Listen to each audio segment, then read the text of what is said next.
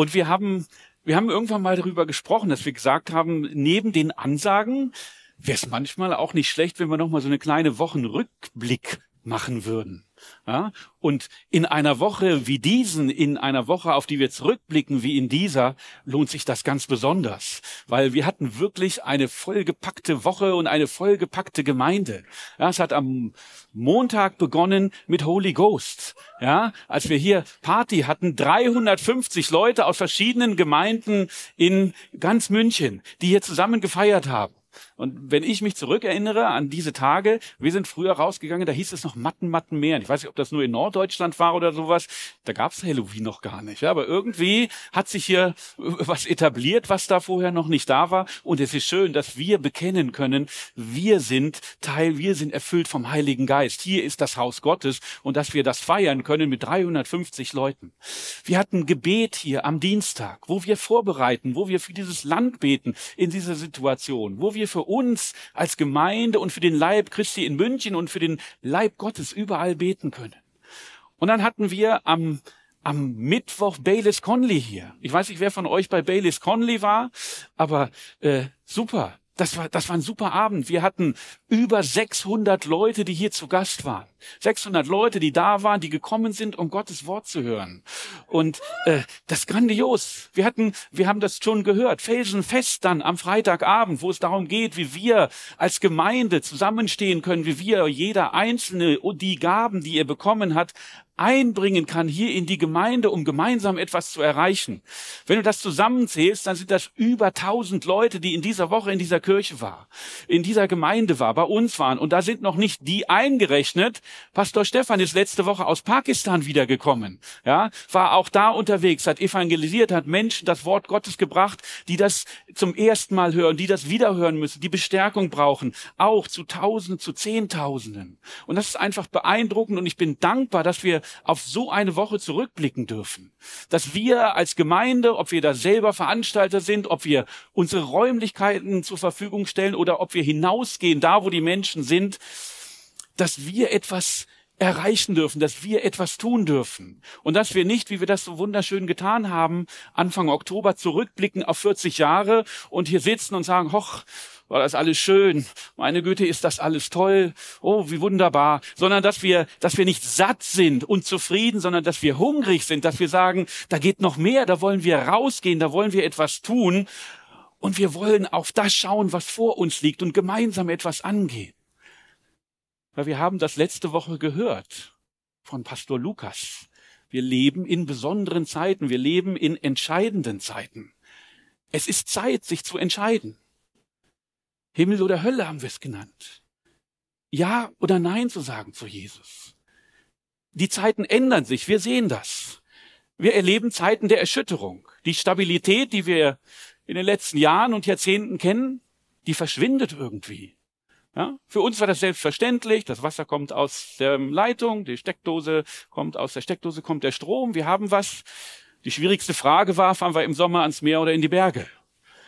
und die Dinge, die Dinge verändern sich. Nein, die Dinge verändern sich und viele von uns haben ausgeblendet, dass es zwar bei uns gut läuft und wo wir leben, dass es aber viele Bereiche gibt, die das nicht haben, die das so nicht kennen, die, die leiden, die nicht wissen, wie sie sich täglich ernähren sollen, die all diese Annehmlichkeiten, all diese Dinge, die wir für selbstverständlich haben, nicht haben. Und wir wissen das. Die Bibel sagt uns das. Es werden unruhige Zeiten kommen. Wir müssen darauf vorbereitet sein, dass alte Sicherheiten verschwinden, dass wir von Kriegen hören, dass wir von Inflation hören und, und äh, dass wir von Krankheiten hören und geplagt sind. Und Jesus braucht uns für diese Zeit. Er ruft uns als Botschafter in diese Zeit hinein, dass wir sein Werkzeug sein können. Und wir kennen die Bilder, wo es heißt, ihr sollt die Stadt auf dem Hügel sein. Ihr sollt das Licht sein. Und deshalb ist es gut und sind wir so froh, wenn Menschen hier in die Gemeinde kommen, wo sie von Jesus hören, wo sie Jesus kennenlernen können, wo sie ihr Leben Jesus übergeben können, wo sie sich bekehren können und wo das alles passiert. Und ich sage das nicht, um zu prahlen und zu sagen, hey, was sind wir alles für eine tolle Gemeinde, sondern ich sage das, weil es wichtig ist und weil ich so dankbar bin, dass wir eine lebendige Gemeinde sind, wo etwas geschieht, wo, wo, wo Glauben umgesetzt wird in die Tat, wo wir nicht nur reden, sondern handeln. Und dass wir das tun können, dafür brauchen wir Menschen, die bereit sind, sich hinzugeben, die bereit sind, sich leiten zu lassen, die bereit sind, sich zu investieren, die bereit sind zu sagen, Herr, nimm mich.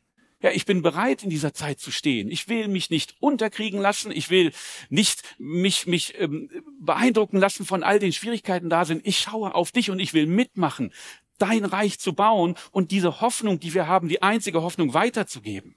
Und genau deshalb machen wir felsenfest.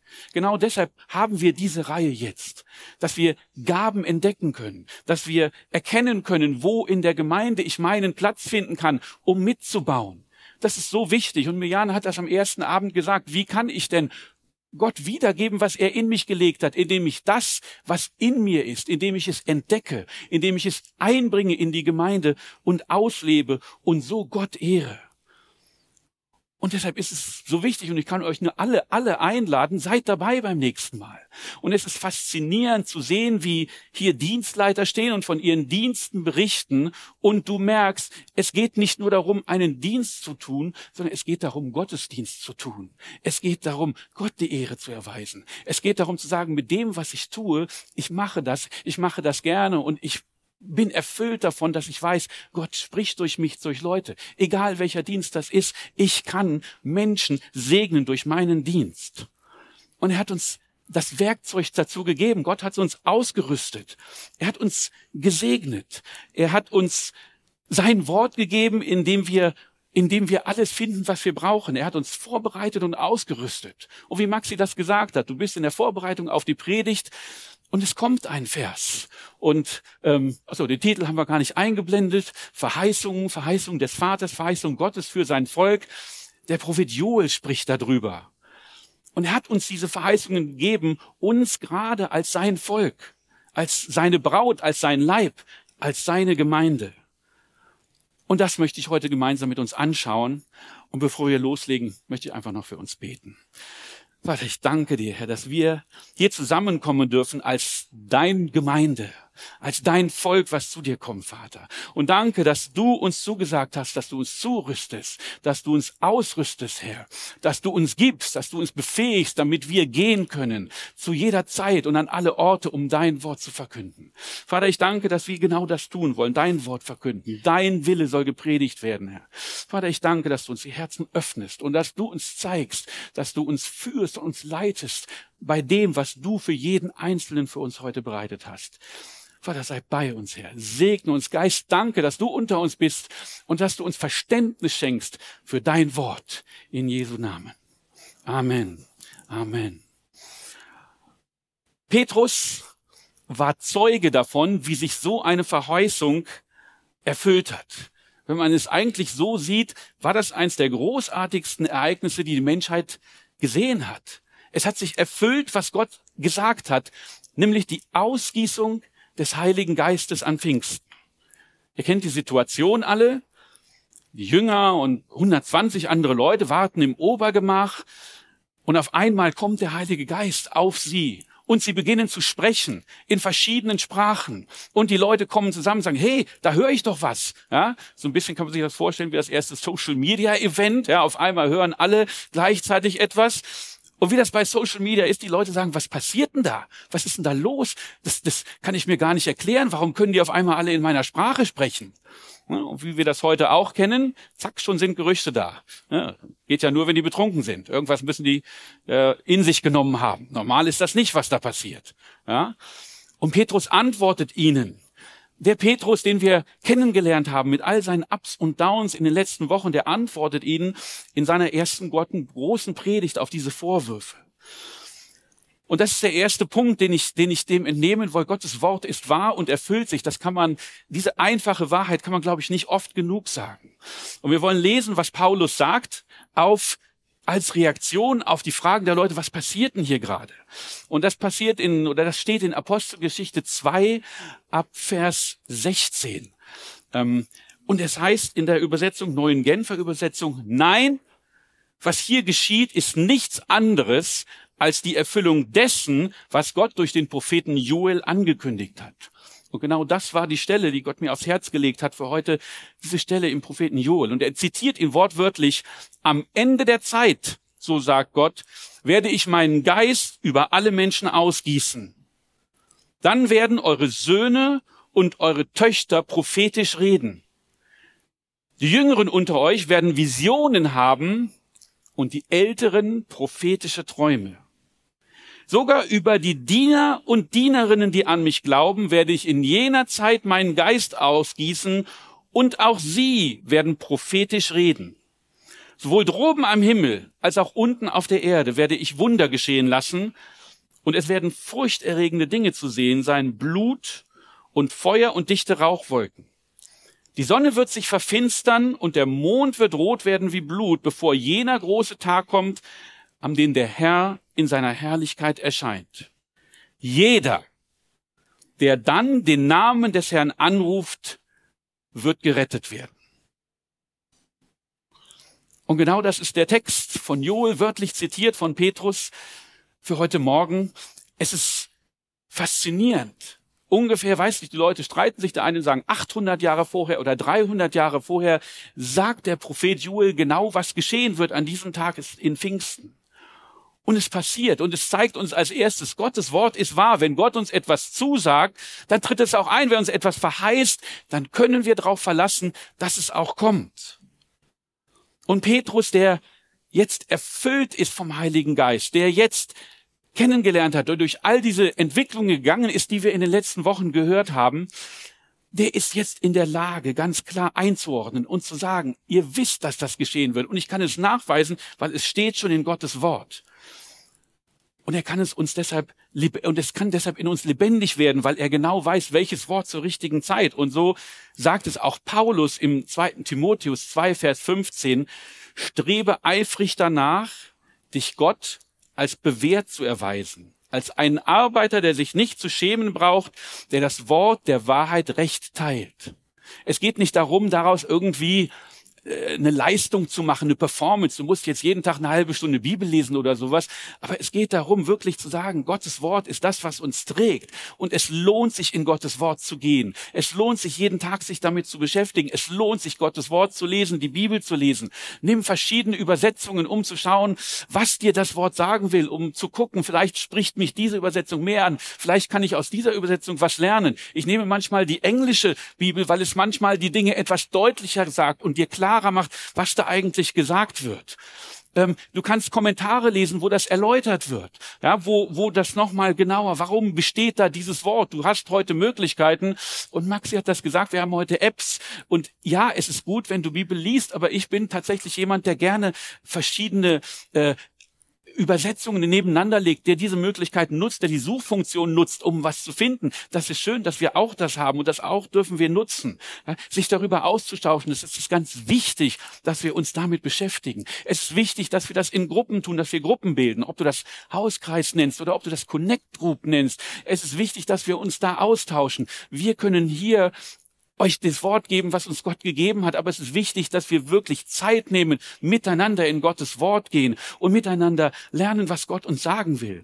Und äh, als einen Arbeiter, ja, das ist auch Arbeit, ja, das ist auch Aufwand, aber es lohnt sich wirklich, hineinzutauchen in das Wort.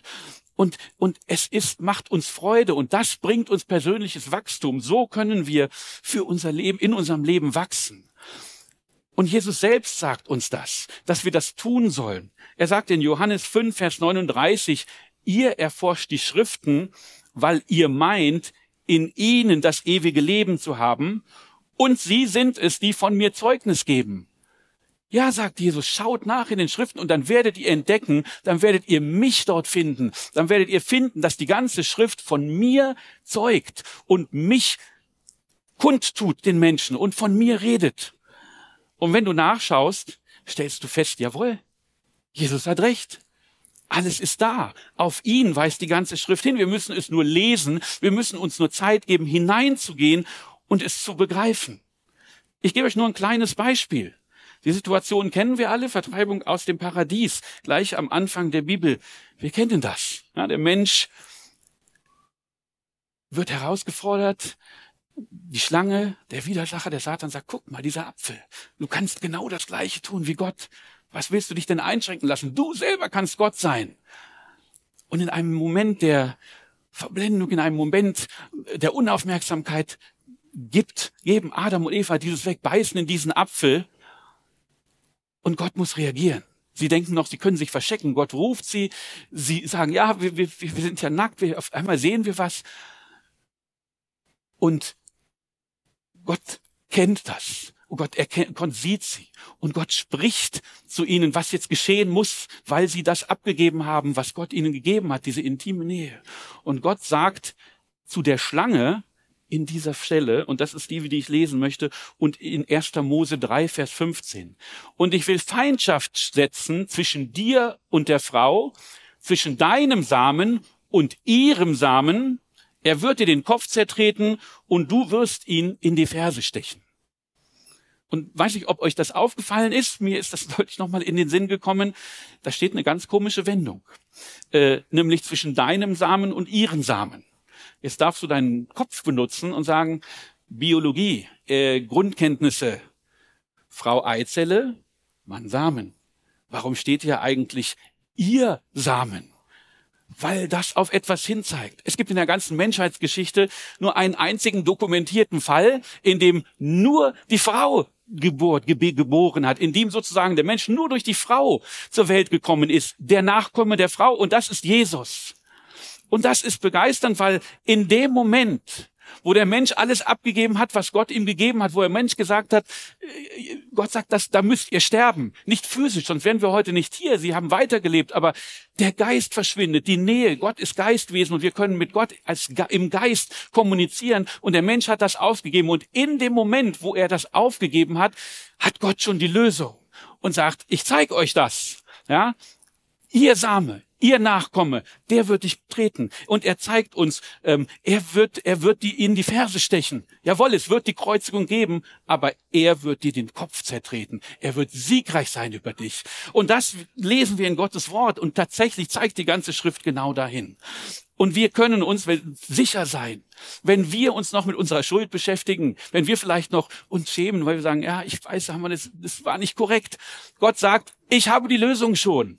Halt dich nicht länger damit auf, was du gemacht hast. Es ist okay nachzugucken, warum bin ich da in diese oder jene Falle getappt. Aber es ist wichtig, nicht da stehen zu bleiben, sondern sich auf Gottes Wort verlassen zu können, der sagt, ich weiß die Lösung. Komm zu mir, ich bin die Lösung, ich weiß die Lösung. Halt dich nicht damit auf, was gewesen ist. Ich werde alles wieder gut machen. Ich werde euch das verheißen. Und Gott ist ein Gott der Verheißungen. Und gerade für uns als sein Volk, der uns hat er uns Versprechungen gegeben. Und es ist wichtig, dass wir das kennen, dass wir in sein Wort schauen, um diese Verheißungen, die er uns gegeben hat, lebendig werden zu lassen. Und das ganze Alte Testament hindurch, wenn wir schauen, sehen wir immer wieder diese Hinweise auf Jesus und auf sein Erlösungswerk und auch das, was dann folgt, nämlich die Ausgießung des Heiligen Geistes. Und da kommen wir jetzt auf die Stelle, über die ich eigentlich sprechen möchte, Joel. Vers 3. Und es ist eine Situation in Vers 1 und 2, wenn du das siehst, ist ein dunkler Tag beschrieben. Und ja, wir gehen auch durch diese dunklen Tage, wenn wir Nachrichten bekommen, die wir nicht bekommen wollen. Wenn wir auf einmal eine Diagnose bekommen, die nicht richtig ist. Wenn auf einmal jemand zu uns kommt und sagt, Leute mussten das diese Woche erfahren, sorry, du arbeitest nicht mehr hier wenn auf einmal jemand zu dir kommt und sagt, Chong, äh, die Wohnung, in der du wohnst, die brauche ich jetzt. Äh, du musst da ausziehen. Es gibt viele dunkle Tage und das beschreibt Joel in Vers 1 und 2. Aber er sagt, ihr könnt euch immer wieder umkehren. Ihr könnt immer wieder zurückkommen zu mir. Ihr könnt immer wieder Buße tun. Und dann bin ich da. Und er beschreibt das dann in Joel 2, 25 und 26.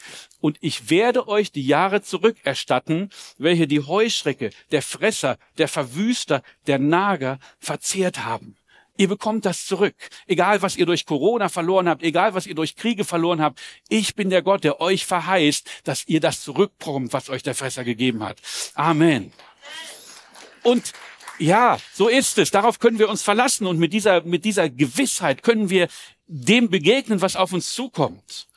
Und Gottes Wort ist voller Verheißungen. Und das heißt dann in 26, und ihr sollt genug zu essen haben und satt werden und den Namen des Herrn eures Gottes loben, der wunderbar an euch gehandelt hat, und mein Volk soll nie mehr zu Schanden werden. Das ist die Zusage, die er uns gibt. Und dann kommt die Stelle, die, die Petrus zitiert hat. Ähm, Und es heißt, und nach diesem wird es geschehen, dass ich meinen Geist ausgieße über alles Fleisch. Amen. Wenn du wüsstest, was das wirklich bedeutet, wenn man sich mal Gedanken macht, was das wirklich heißt, ich werde meinen Geist ausgießen über alles Fleisch, dann wärst du begeistert, dann würdest du sagen, ja, genau das ist richtig. Schauen wir an, was da ausgegossen wird. Sein Geist, der Geist Gottes steht uns jetzt zur Verfügung, jedem über alles Fleisch, jedem Einzelnen. Und der Geist Gottes, um ihn mal vorzustellen, ist eigentlich die erste Person, die wir überhaupt in der Bibel sehen, wenn wir sie aufschlagen. Wenn du nämlich hineinschaust, 1. Mose 1, ganz am Anfang, gleich zu finden, ganz vorne. Am Anfang schuf Gott den Himmel und die Erde. Und die Erde war wüst und leer und Finsternis war über der Tiefe und der Geist Gottes schwebte über dem Wasser. Du hast Zugang zu dem Geist, der da war, bevor irgendetwas geschaffen wurde. Du kannst diesen Geist in dir haben, mit diesem Geist sprechen, von diesem Geist geleitet werden, der die gesamte Schöpfung mitverfolgt hat, der als erstes da war, bevor etwas geschaffen ist, der dabei war, als, als das Land geschaffen wurde, der dabei war, als die ganze Natur geschaffen wurde, der dabei war, als der Mensch geschaffen wurde, weil er war da, er schwebte über dem Wasser, von Anfang an ist er da. Er kennt alles aus nächster Nähe. Wenn du Fragen hast, dann kannst du da hingehen, weil du hast Zugang zu jemandem, der das alles gesehen hat, der mit dabei war. Ist nicht irgendwie, eine, irgendwie haben wir was gehört vom dritten Teil, der Vater, der Sohn, das kann ich mir noch vorstellen, der Heilige Geist. Es ist die Person, die alles miterlebt hat, die von Anfang an dabei war. Und es ist die Person, über der, über die der Prophet Sacharja sagt, in Sacharja 4, Vers 6, nicht durch Macht, und nicht durch Kraft, sondern durch meinen Geist, spricht der Herr der Herrscher. Du kannst vieles bewirken mit Macht, aber jeder wird erfahren, Macht ist irgendwann begrenzt und zu Ende. Du kannst versuchen, vieles aus deiner Kraft zu tun, aber irgendwann wirst du merken, mit meiner Kraft bin ich am Ende. Auch wenn du noch so stark bist. Aber dem Geist Gottes ist nichts unmöglich. Wenn wir sagen, mit Gott ist nichts unmöglich, dann sagen wir, wenn wir den Geist Gottes in uns haben, da wo meine Kraft aufhört, da wo ich nicht mehr weiter weiß, da kommt Gott, da kommt der Geist Gottes und führt mich weiter auf, auf dem Wegen und führt mich von Sieg zu Sieg. Amen. Und das ist der gleiche Geist, der hier ausgegossen wird, den Gott seinem Volk schenkt und von dem Jesus sagt, in Johannes 14, 2, der Beistand aber, der Heilige Geist, den der Vater senden wird in meinem Namen, der wird euch alles lehren und euch an alles erinnern, was ich euch gesagt habe. Das ist doch grandios. Wir, wir, wir, wir stehen manchmal davor und sagen, wie kann ich umgehen mit dem Wort Gottes? Wie, wie kann ich da reintauchen? Wie kann ich ja mehr davon haben? Du hast den Heiligen Geist in dir und mit ihm zusammen wirst du das Wort Gottes verstehen. Er wird dir dieses Wort erläutern und, und du kannst hingehen und kannst sagen, da gibt's eine Stelle, die kenne ich noch nicht. Hilf mir, das zu verstehen.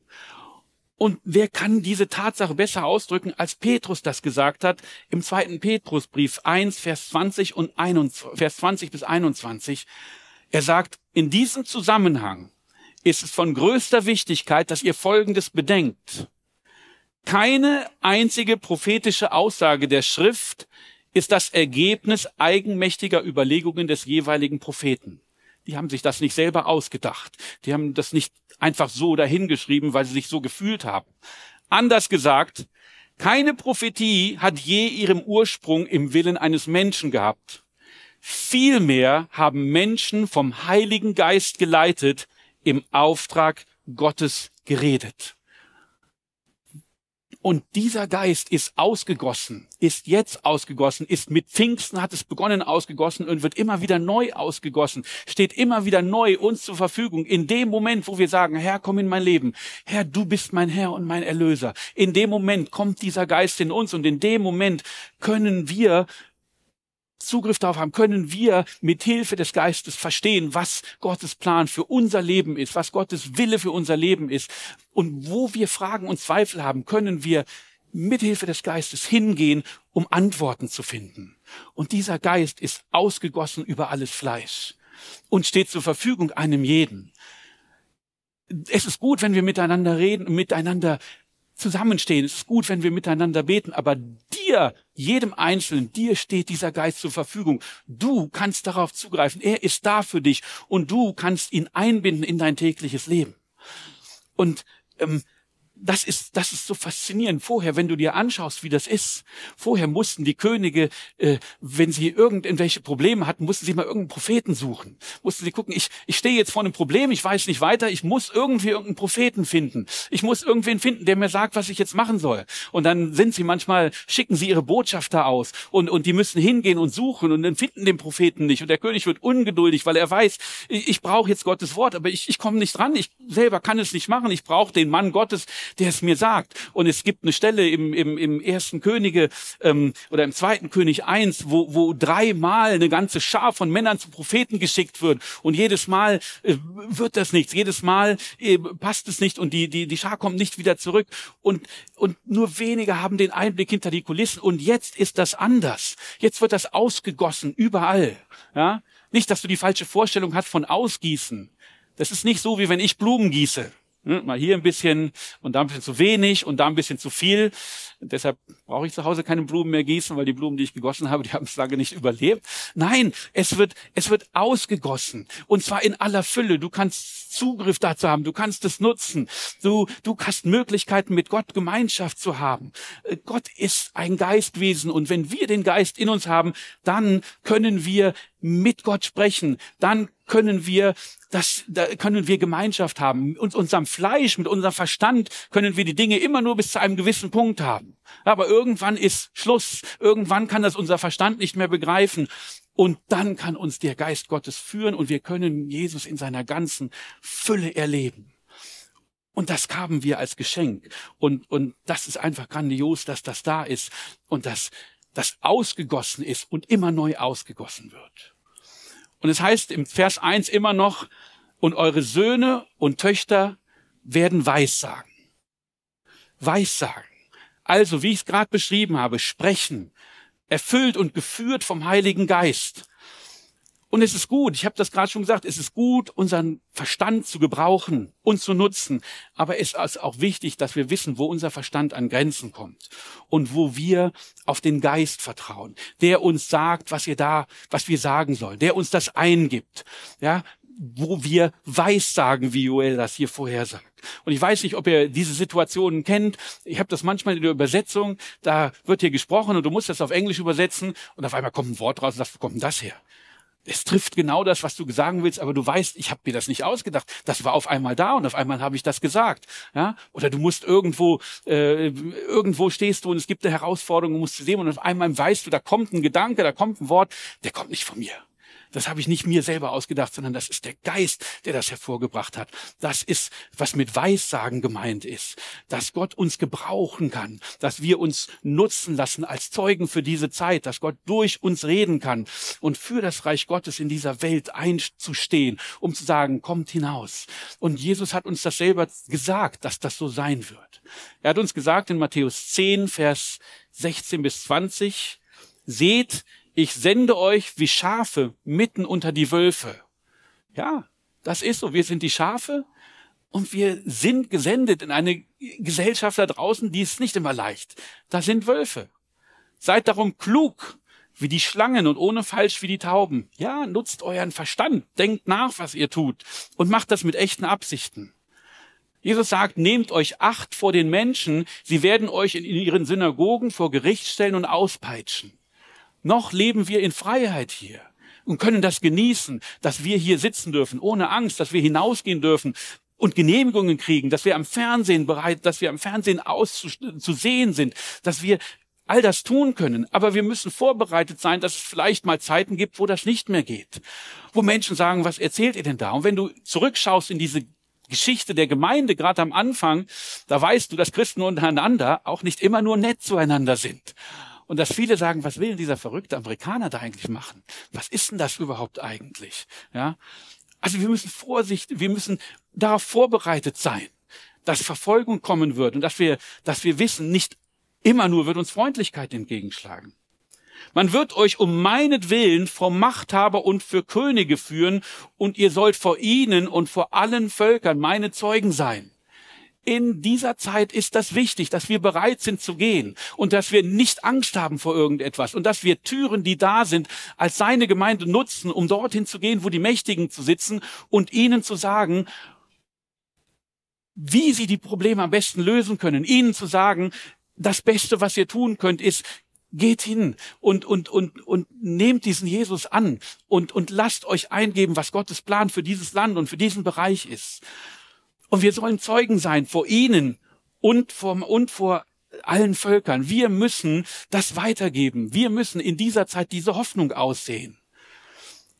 Wenn man euch vor Gericht stellt, dann macht euch keine Sorgen, wie ihr reden und was ihr sagen sollt, denn wenn es soweit ist, wird euch eingegeben, was ihr sagen müsst. Das heißt Weissagen. Meine Söhne und Töchter werden Weissagen. Wir sprechen, wir wissen, was zu tun ist und wir tun es nicht aus unserem eigenen Verstand heraus. Nicht ihr seid es, die dann reden, sondern der Geist eures Vaters wird euch reden.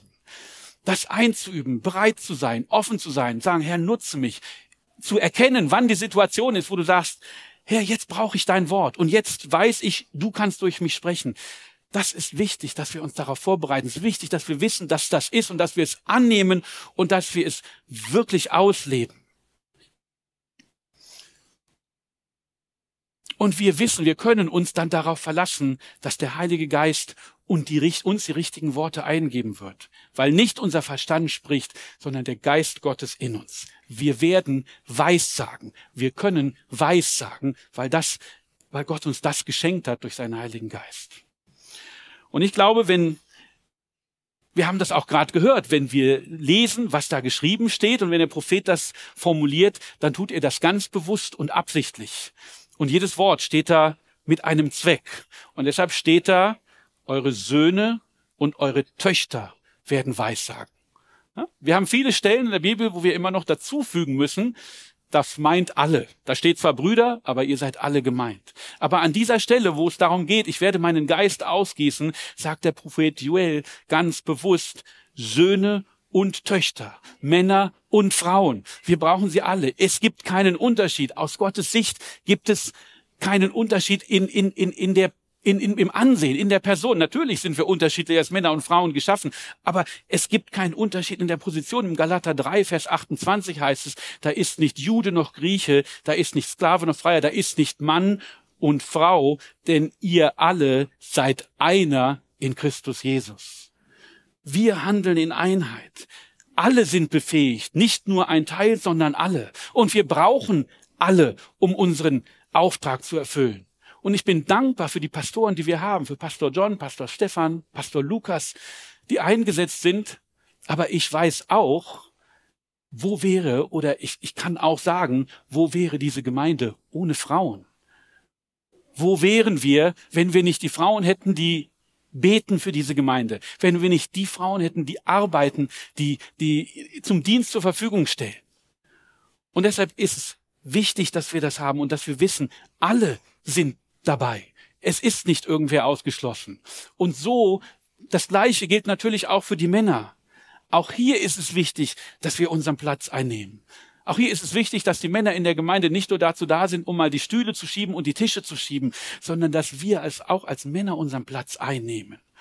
Und dass wir, dass wir, dass wir das tun, was Gott von uns will, in der, in der Familie, in der Gemeinde, dass wir da sind. Und genau deshalb, wie Maxi das gesagt hat, bin ich froh, dass wir diese beiden Programme haben. Bin ich froh, dass wir Frauentreffen haben und dass wir Männertreffen haben. Und kann ich nur jede Frau ermutigen, zum Frauentreffen zu gehen und jeden Mann ermutigen, zum Männertreffen zu gehen, weil das wichtig ist. Das meiste machen wir gemeinsam. Der Geist ist über die Söhne und Töchter ausgegossen. Aber es ist genauso auch wichtig, dass wir, es gibt Dinge, die ist es besser, dass wir sie untereinander besprechen und dass wir uns untereinander als Frauen und als Männer ermutigen. Und insofern, bitte nehmt da teil. Der Geist ist ausgegossen für euch als Söhne und als Töchter für alle. Und es geht weiter im Vers 2, und eure Ältesten werden Träume haben und eure jungen Männer werden Gesichte sehen. Auch das ist wichtig. Auch das wird in dieser Gemeinde gelebt. Und auch da bin ich froh darum, dass wir, dass wir alle Generationen haben. Dass wir zusammen als Generation das machen, dass wir, dass wir Jugendliche, dass wir Kinderdienst haben, dass wir Jugendliche haben, dass wir der jungen Generation die Möglichkeit geben, ihren Platz einzunehmen, ihre Verantwortung einzunehmen. Weil es wäre töricht, wenn wir das nicht tun würden. Im ersten Timotheus 4, Vers 12 sagt Paulus, niemand hat das Recht, auf dich, Timotheus, herabzusehen, nur weil du noch jung bist. Sei den Gläubigen ein Vorbild in allem, was du sagst und tust, ein Vorbild an Liebe und Glaube und Reinheit. Wir wollen auf niemanden herabsehen, nur weil er jung ist. Wir brauchen das. Wir brauchen als Gemeinde die Energie. Wir brauchen als Gemeinde, dass junge Männer Gesichter sehen, dass junge Menschen wissen, hier geht es lang, dass sie sich beschäftigen mit dem Wort Gottes und sich erfüllen lassen.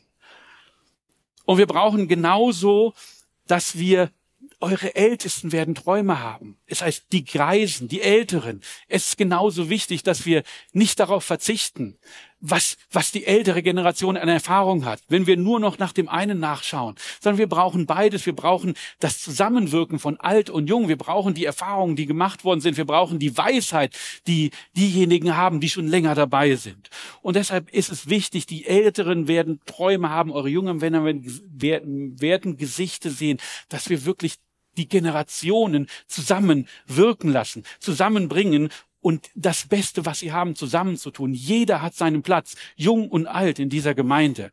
Und das ist die Verheißung, dass niemand irgendwann in der Gemeinde in Rente geht. Das gehen wir vielleicht irgendwie sozusagen vom, vom, vom Alter her, vom, vom, vom Rentensystem her. Aber niemand geht in Rente, sondern wir brauchen, wir sind angewiesen sowohl auf die Jungen als auch auf die Weisheit der Alten. Und schließlich kommt es in Vers 3, und auch über die Knechte und über die Mägde will ich in jenen Tagen meinen Geist ausgießen.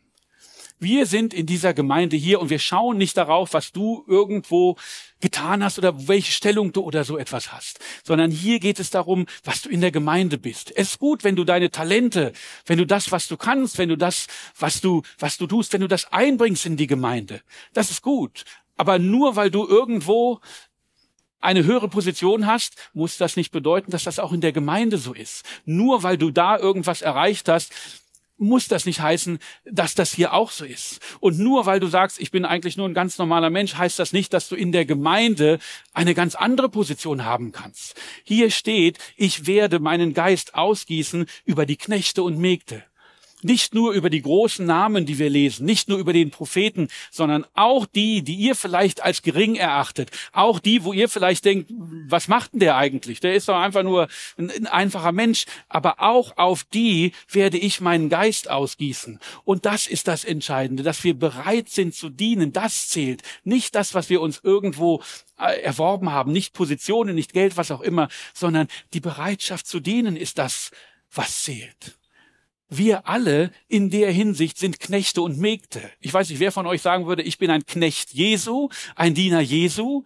Aber wenn du dir mal die Briefe anschaust im Neuen Testament und die, die, die Beschreibungen der Schreiber über sich, dann liest du das sowohl von Paulus als auch von Petrus, äh, als auch von Judas in verschiedenen, die viele Briefe fangen damit an. Hier spricht Paulus ein Knecht Gottes, ein Diener Gottes.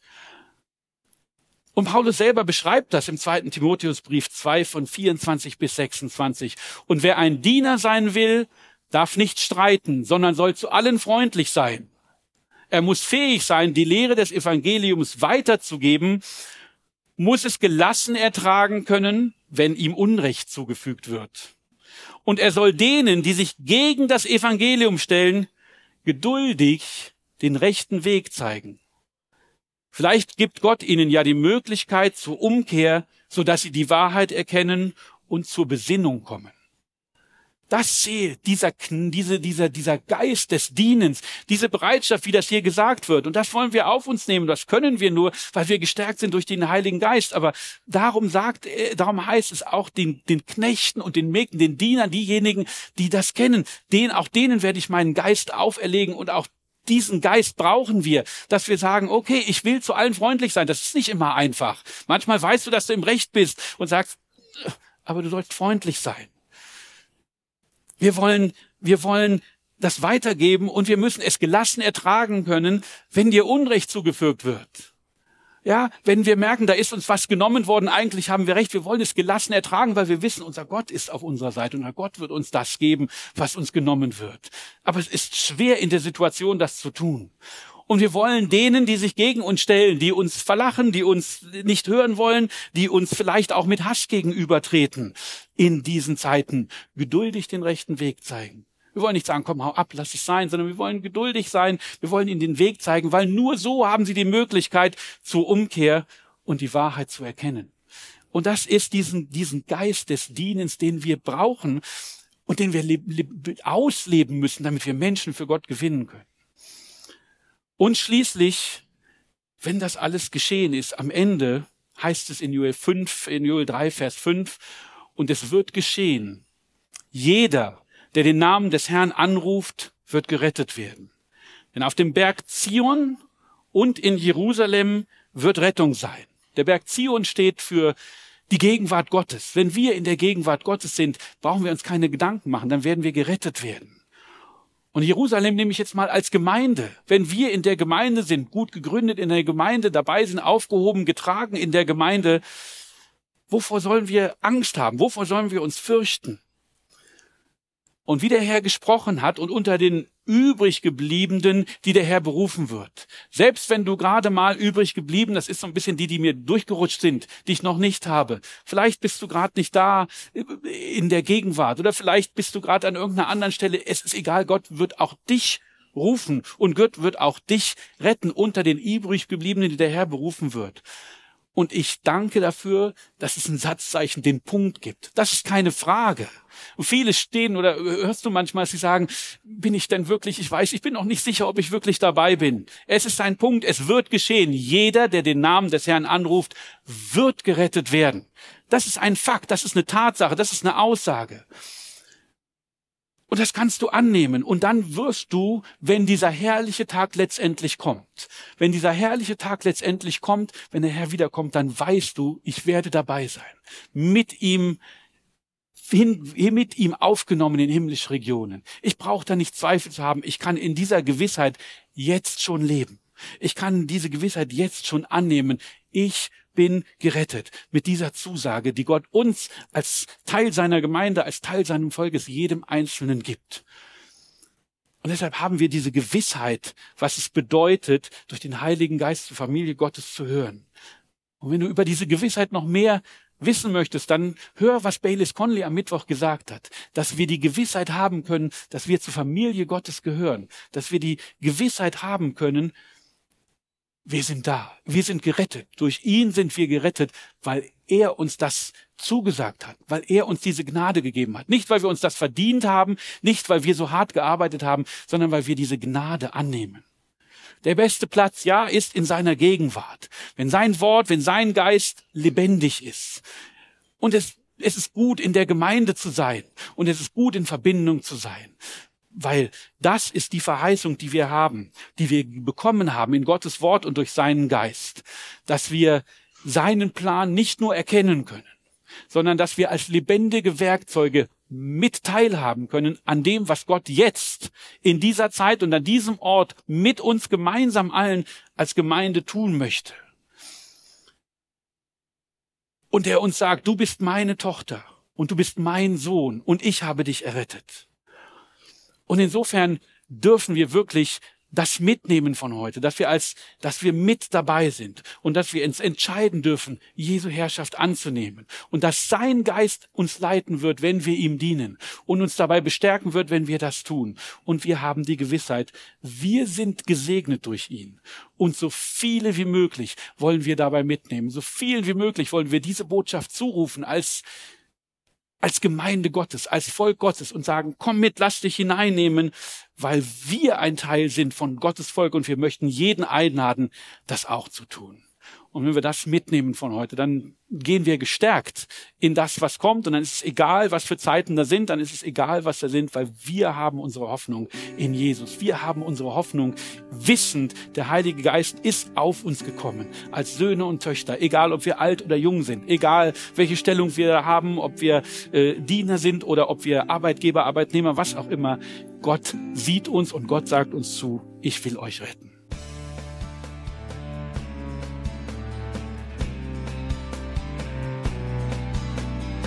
Liebe Zuhörer, das war ein Ausschnitt eines Gottesdienstes hier im Gospel Life Center. Auf unserer Website www.gospellifecenter.de können Sie die Notizen für diese und andere Predigten nachlesen und sich über die Arbeit vom Gospel Life Center informieren. Wir wünschen Ihnen Gottes Segen.